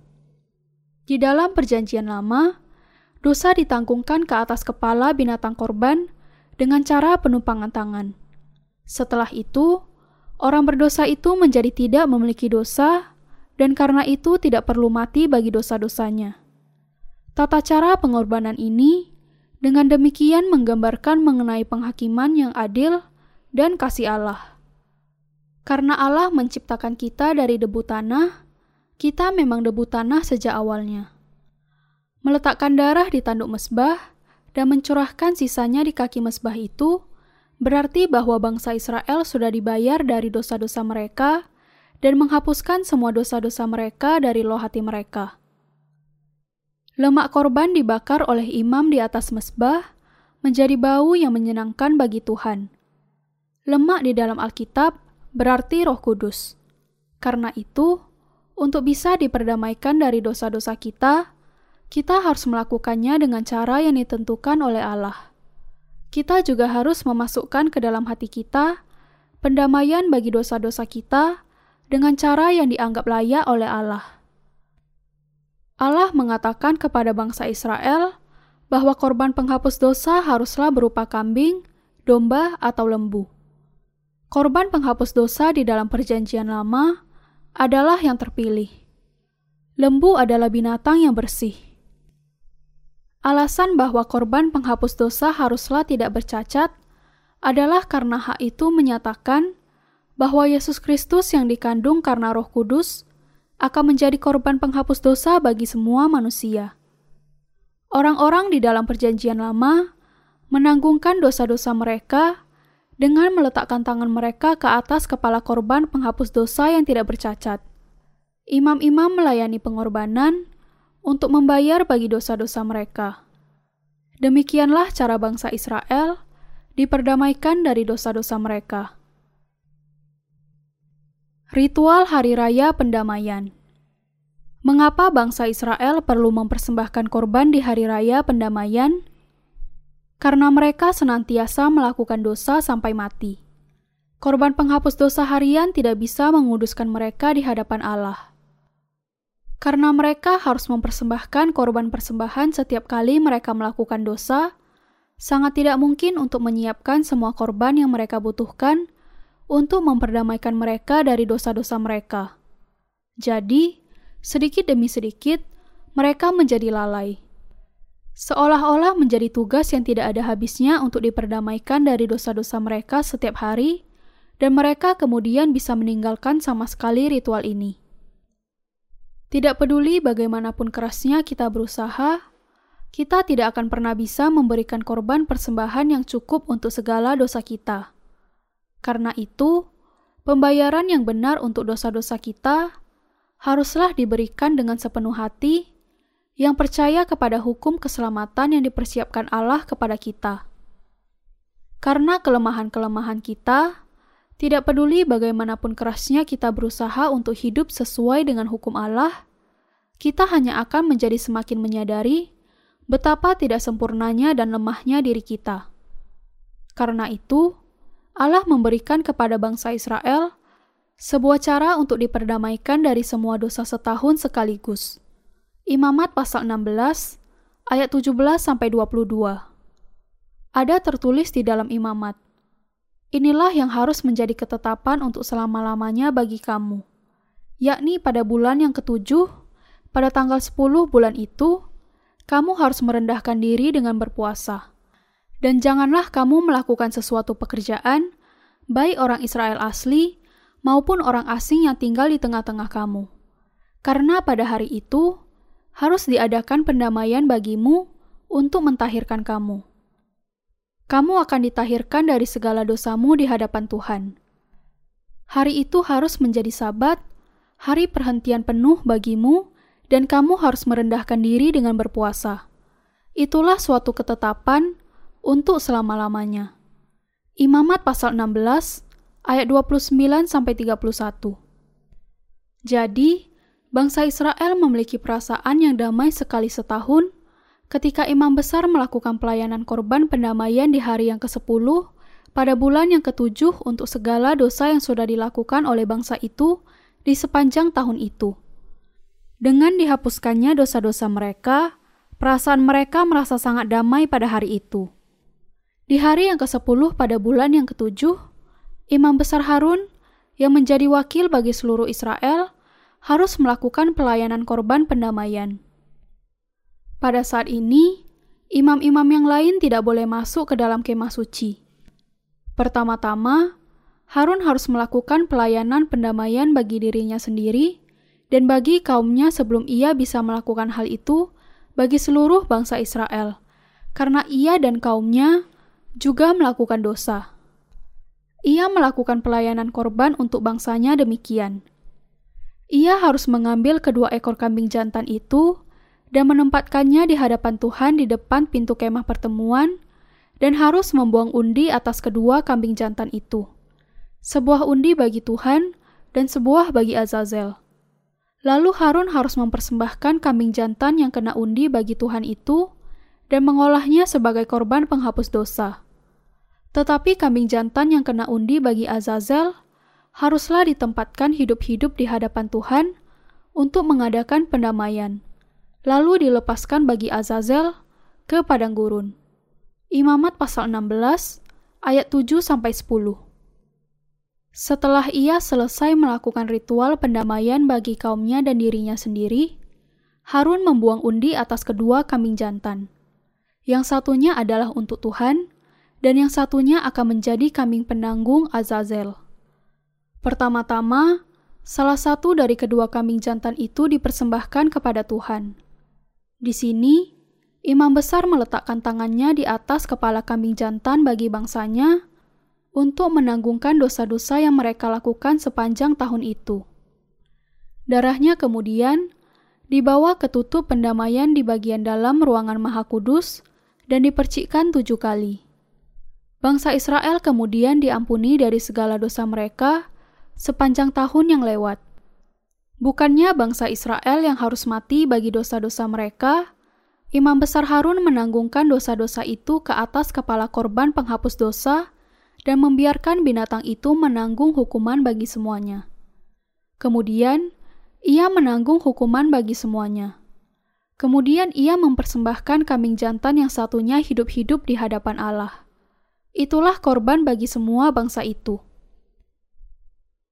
Bagi bangsa itu, di hadapan bangsa itu, Harun meletakkan tangannya ke atas kambing jantan yang keduanya dan mengakui di hadapan Allah, "Tuhan, bangsa Israel sudah melakukan pembunuhan, perjinahan, pencurian, ketamakan, tipu daya, dan mereka juga sujud di hadapan berhala. Mereka tidak menjaga kekudusan hari Sabat, mereka sudah menyebut namamu secara sembarangan, dan mereka melanggar semua ketentuan di dalam hukum dan perintah-perintahmu. Kemudian, ia mengangkat tangannya.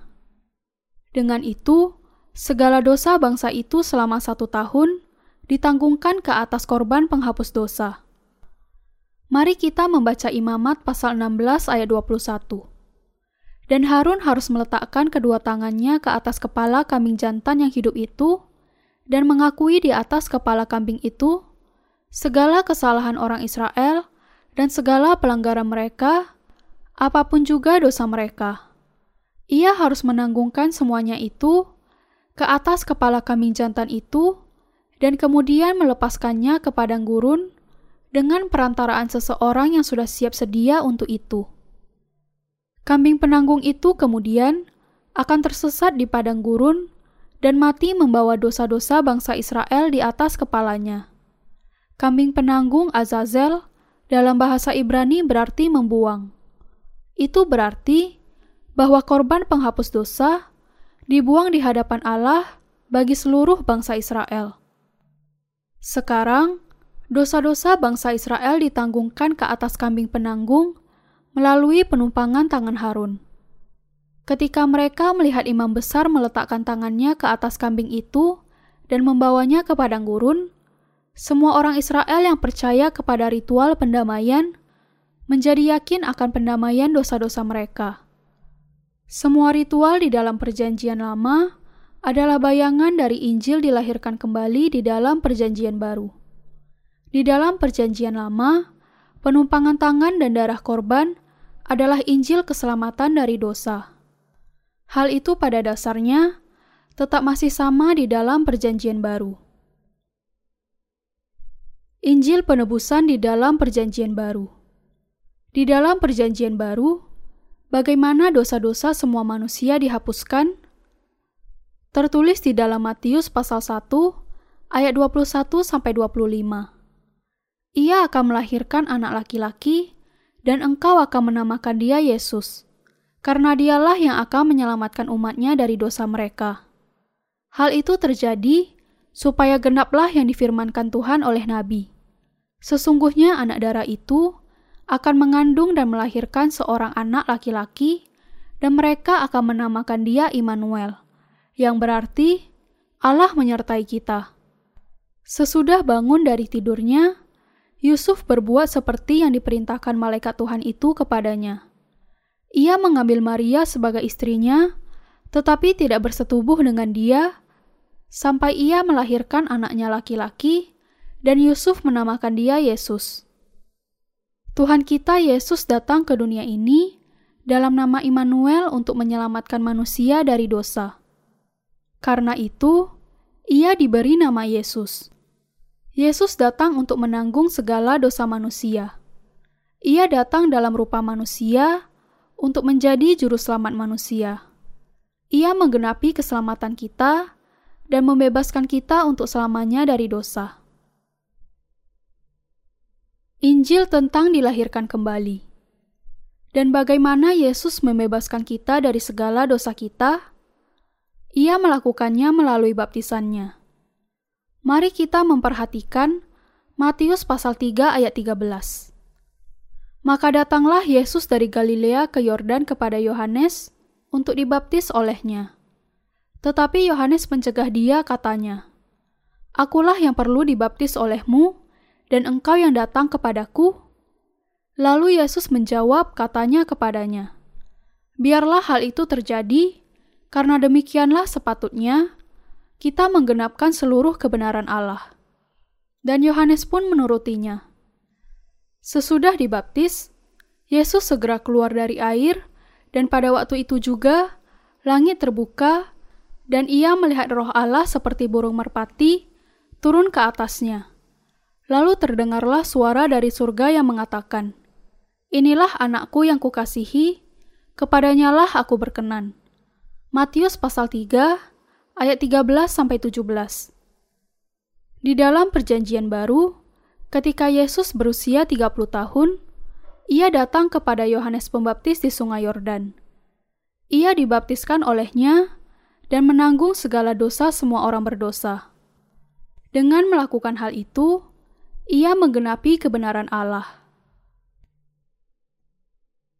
Mengapa Yesus dibaptiskan di Sungai Yordan? Apa yang dinyatakan di dalam Injil? Kebenaran Allah.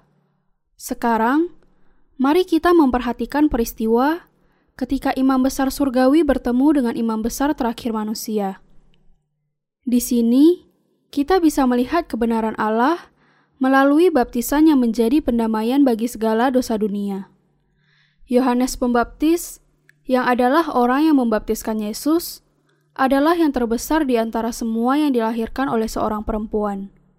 Yesus sendiri menyaksikan mengenai hal itu di dalam Matius pasal 11 ayat 11. Sesungguhnya di antara mereka yang dilahirkan oleh perempuan, tidak pernah tampil seorang yang lebih besar daripada Yohanes Pembaptis. Sama seperti dosa-dosa manusia, dihapuskan ketika imam besar Harun meletakkan tangannya ke atas kepala korban penghapus dosa di hari raya pendamaian, di dalam perjanjian baru, segala dosa dunia dihapuskan ketika Yesus dibaptiskan oleh Yohanes Pembaptis. Injil tentang dilahirkan kembali adalah yang sempurna tentang pendamaian bagi segala dosa. Karena itu, Injil penebusan melalui baptisan Yesus adalah Injil yang ditetapkan oleh Allah untuk menggenapi kebenarannya, yang menyelamatkan semua manusia di dunia ini. Yesus dibaptiskan dengan cara yang paling tepat untuk mengadakan pendamaian bagi segala dosa di dunia ini. Apa artinya menggenapi segala kebenaran itu? Hal itu berarti Allah membasuh segala dosa dunia dengan cara yang paling tepat. Yesus dibaptiskan untuk membasuh segala dosa manusia. Karena di dalamnya nyata kebenaran Allah yang memimpin dari iman kepada iman. Roma pasal 1 ayat 17. Kebenaran Allah ditunjukkan di dalam keputusannya untuk mengutus anaknya Yesus ke dunia ini untuk membasuh segala dosa melalui baptisannya oleh Yohanes Pembaptis dan kematiannya di kayu salib. Di dalam Perjanjian Baru, kebenaran Allah dinyatakan melalui baptisan Yesus dan darahnya. Kita menjadi orang benar karena Yesus menanggung segala dosa manusia hampir 2000 tahun yang lalu di Sungai Yordan. Ketika kita menerima keselamatan dari Allah di dalam hati kita, kebenaran Allah sepenuhnya digenapi. Lalu Yesus menjawab, katanya kepadanya, "Biarlah hal itu terjadi, karena demikianlah sepatutnya kita menggenapkan seluruh kebenaran Allah." Dan Yohanes pun menurutinya. Sesudah dibaptis, Yesus segera keluar dari air, dan pada waktu itu juga langit terbuka, dan ia melihat Roh Allah seperti burung merpati turun ke atasnya. Lalu terdengarlah suara dari surga yang mengatakan, "Inilah anakku yang kukasihi, kepadanyalah aku berkenan." Matius pasal 3 ayat 15 sampai 17. Bagian di atas menjelaskan bahwa Allah sendiri menyaksikan akan kenyataan bahwa baptisan anaknya menggenapkan seluruh kebenaran keselamatan. Ia mengatakan kepada kita, Yesus yang dibaptiskan oleh Yohanes Pembaptis memang sungguh-sungguh anakku. Allah memberi kesaksian bahwa anaknya dibaptiskan untuk pendamaian bagi semua manusia. Ia melakukan hal itu supaya karya yang kudus dari anaknya Yesus tidak akan sia-sia. Yesus adalah anak Allah dan juga juru selamat bagi orang-orang berdosa di dunia ini. Kepadanyalah aku berkenan, kata Allah. Adalah kebenaran bahwa Yesus taat kepada kehendak Bapa dan menanggung segala dosa manusia melalui baptisannya. Kata baptisan berarti dibasuh, ditanggungkan, dikuburkan. Karena segala dosa kita ditanggungkan kepada Yesus ketika ia dibaptiskan, yang harus kita lakukan sekarang hanyalah percaya kepada Injil untuk diselamatkan dari segala dosa dunia ini. Penggenapan dari semua nubuat keselamatan di dalam Perjanjian Lama digenapi melalui baptisan Yesus di dalam Perjanjian Baru. Dengan demikian, nubuat yang ada di dalam Perjanjian Lama pada akhirnya menemukan pasangannya di dalam Perjanjian Baru. Sama seperti bangsa Israel, diperdamaikan dari dosa-dosa mereka sekali setahun di dalam Perjanjian Lama, dosa-dosa manusia ditanggungkan kepada Yesus dan dihapuskan untuk selama-lamanya di dalam Perjanjian Baru. Imamat pasal 16 ayat 29 adalah bayangan dari Matius pasal 3 ayat 15. Yesus dibaptiskan untuk menanggung segala dosa dunia. Syukur untuk baptisannya, semua yang percaya kepada pengampunan dosa kekal darinya diselamatkan. Segala dosa mereka dihapuskan dari loh hati mereka. Kalau Anda tidak mengenal dan percaya di dalam hati Anda akan kebenaran baptisan Yesus dan kematiannya di kayu salib, Anda tidak akan pernah bisa dibasuh dari dosa-dosa Anda, betapapun salehnya Anda menjalani seluruh kehidupan Anda. Hanya melalui baptisan Yesus saja, firman Allah digenapi dan segala dosa kita dihapuskan. Keselamatan yang sejati diperoleh melalui penebusan bagi segala dosa kita. Dengan kata lain, melalui baptisan Yesus. Sekarang, apa yang akan Anda lakukan? Maukah Anda menerima keselamatan ini ke dalam hati Anda, atau Anda tidak mau?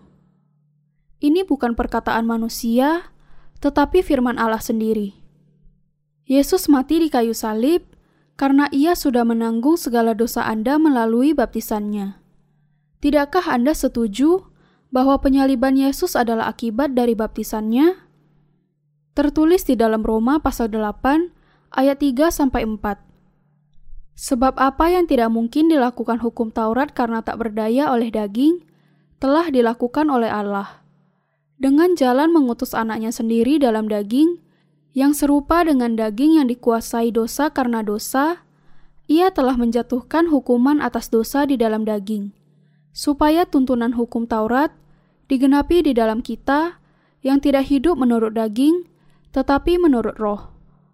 Karena manusia tidak dapat mentaati hukum dan perintah-perintah Allah karena kelemahan dagingnya, Yesus menanggung segala dosa daging dengan meletakkan semuanya di atas dirinya. Inilah kebenaran dari baptisan Yesus. Baptisan Yesus menjadi tindakan awal bagi kematiannya di kayu salib. Inilah hikmat dari Injil asli yang dari Allah.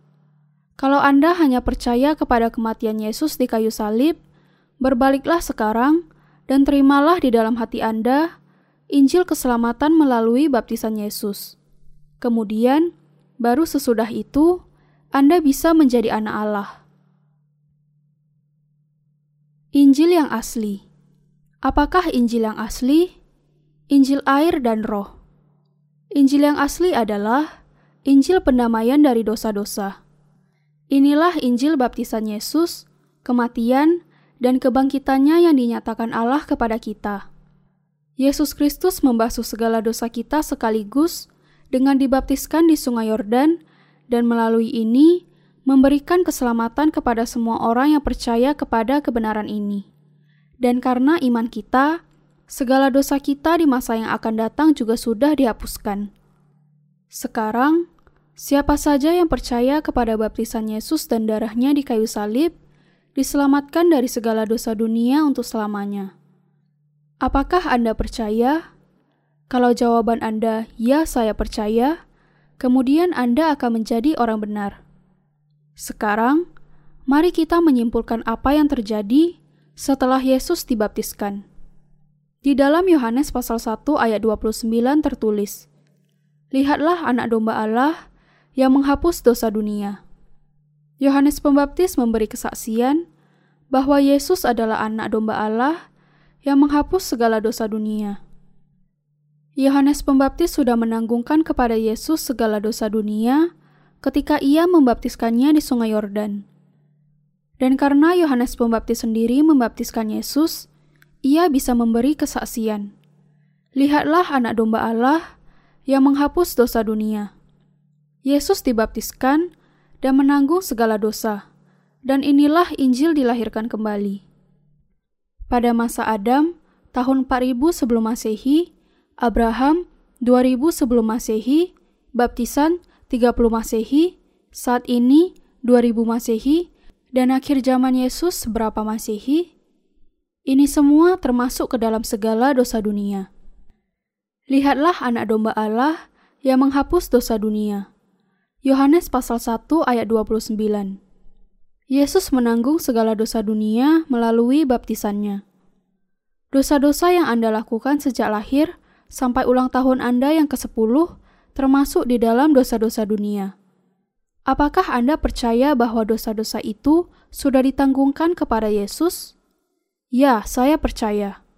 Bagaimana dengan pelanggaran Anda sejak usia 11 sampai 20 tahun? Apakah Anda percaya bahwa dosa-dosa itu juga ditanggungkan kepada Yesus? Ya, saya percaya. Apakah dosa-dosa yang Anda lakukan di masa yang akan datang termasuk ke dalam dosa-dosa dunia? Ya, semua juga termasuk. Kemudian, apakah semuanya juga ditanggungkan kepada Yesus? Ya, benar. Apakah Anda percaya bahwa segala dosa Anda sudah ditanggungkan kepada Yesus? Ya, saya percaya. Apakah Anda percaya bahwa segala dosa dunia ditanggungkan kepada Yesus melalui baptisannya? Ya, saya percaya.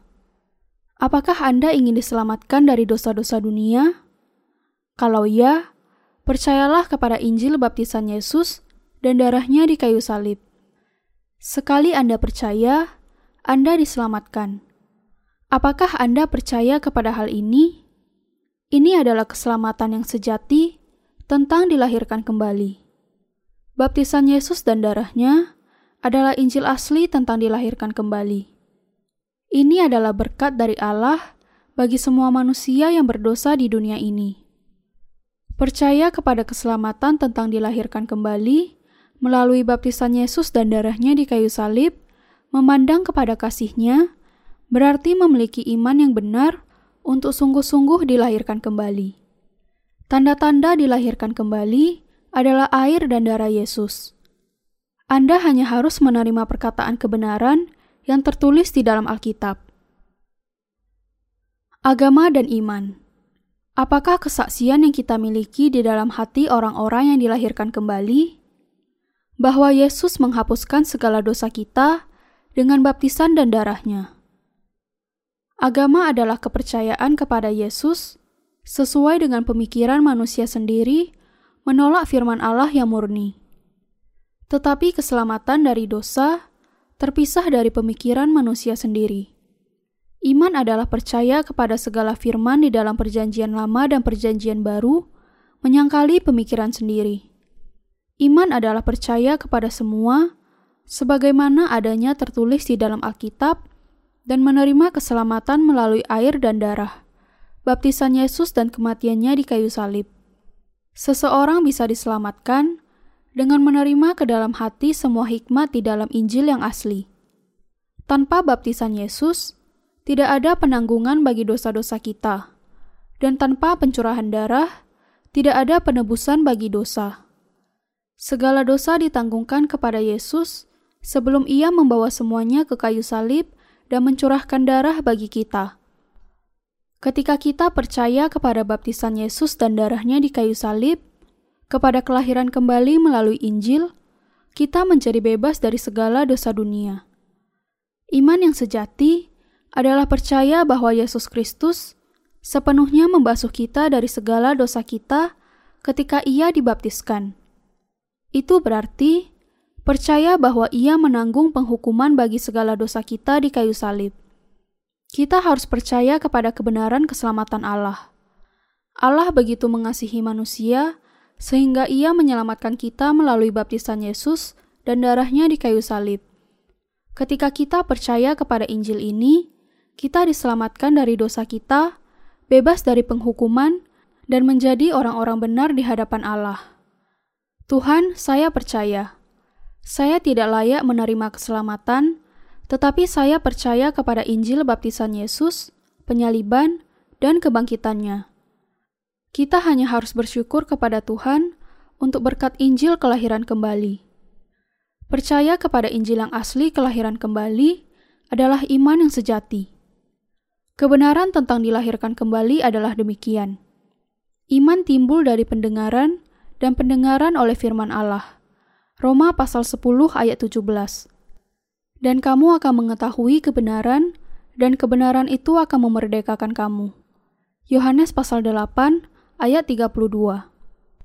Kita harus mengetahui kebenaran secara tepat, dan kita harus percaya kepada air, darah, dan roh yang memiliki kesaksian akan hal itu. 1 Yohanes pasal 5 ayat 5 sampai 8. Kebenaran itu akan memerdekakan kamu. Inilah perkataan Yesus tentang air dan darah. Sudahkah Anda dimerdekakan? Apakah kita termasuk golongan pengikut agama atau orang-orang yang setia? Yesus menghendaki hanya mereka yang memiliki iman kepada Injil kelahiran kembali dari air dan roh. Kalau Anda percaya kepada Injil baptisan Yesus dan darahnya, Anda tidak memiliki dosa di dalam hati Anda. Tetapi kalau Anda percaya kepada baptisan Yesus hanya sebagai agama saja, Anda masih ada di dalam dosa karena Anda tidak memiliki iman yang sempurna di dalam keselamatan dari Yesus. Orang-orang pengikut agama berusaha untuk mendapatkan penebusan bagi dosa-dosa mereka setiap kali mereka menaikkan doa pertobatan. Jadi, mereka tidak pernah bisa diselamatkan dari dosa-dosa mereka secara sempurna. Bahkan, Kalaupun mereka mengulangi hal itu di sepanjang kehidupan mereka, hal itu tidak akan pernah bisa menggantikan penebusan dosa yang sempurna dari baptisan Yesus dan kematiannya di kayu salib. Mari kita diselamatkan dengan percaya kepada Injil Yesus yang membasuh segala dosa dunia, bahkan termasuk juga dosa-dosa di masa yang akan datang. Saya mengatakan sekali lagi kepada Anda bahwa pertobatan setiap hari tidak akan pernah bisa menggantikan Injil kelahiran kembali. Semua orang Kristen seharusnya saat ini percaya kepada pengampunan dosa melalui Injil kelahiran kembali. Kita tidak akan pernah bisa secara sempurna bertobat dari dosa-dosa kita. Pertobatan yang keliru tidak akan bisa membawa seseorang kepada Allah, tetapi hanya menjadi alat menghibur diri saja. Pertobatan yang keliru hanyalah merupakan pengakuan sepihak yang tidak pernah termasuk di dalam kehendak Allah. ini bukanlah sesuatu yang diharapkan Allah dari kita. Apakah pertobatan yang sejati? Hal itu adalah kembali kepada Allah. Kembali kepada firman keselamatan Yesus dan percaya kepada firman itu sebagaimana adanya tertulis. Injil yang menyelamatkan kita adalah Injil baptisan Yesus, penyaliban, dan kebangkitannya. Ketika kita percaya kepada Injil ini secara lengkap, kemudian kita diselamatkan dan mendapatkan kehidupan yang kekal. Inilah hikmat Injil kelahiran kembali, kepercayaan kepada baptisan Yesus dan darahnya di kayu salib, serta Injil kerajaan Allah yang memungkinkan kita untuk dilahirkan kembali. Ketika Yesus mengatakan kepada kita bahwa kita harus dilahirkan kembali dari air dan roh, yang dimaksudkannya adalah bahwa kita harus dilahirkan kembali dengan percaya kepada baptisan dan darahnya di kayu salib. Kemudian, kita bisa masuk dan berdiam di dalam kerajaan Allah. Kita harus percaya kepada firman-Nya. Dua hal yang memiliki kesaksian akan pengampunan dosa-dosa kita, baptisan Yesus, dan darahnya di kayu salib, adalah firman yang memungkinkan kita untuk dilahirkan kembali. Sekarang, percayakah Anda kepada Injil kelahiran kembali dan tentang pengampunan dosa? Iman kepada baptisan Yesus dan darahnya di kayu salib menyelamatkan kita dari segala dosa dunia. Kita bisa dilahirkan kembali dengan iman ini. Karena Alkitab mengatakan kepada kita bahwa Yesus menghapus segala dosa dari semua orang berdosa di dunia, mengapa kita tidak percaya dan dilahirkan kembali saja? Orang-orang yang percaya kepada kedua hal yang memiliki kesaksian tentang kelahiran kembali kita, baptisan Yesus dan penyalibannya, adalah orang-orang yang sungguh-sungguh dilahirkan kembali. Dan orang yang percaya kepada anak Allah memiliki kesaksian itu di dalam dirinya.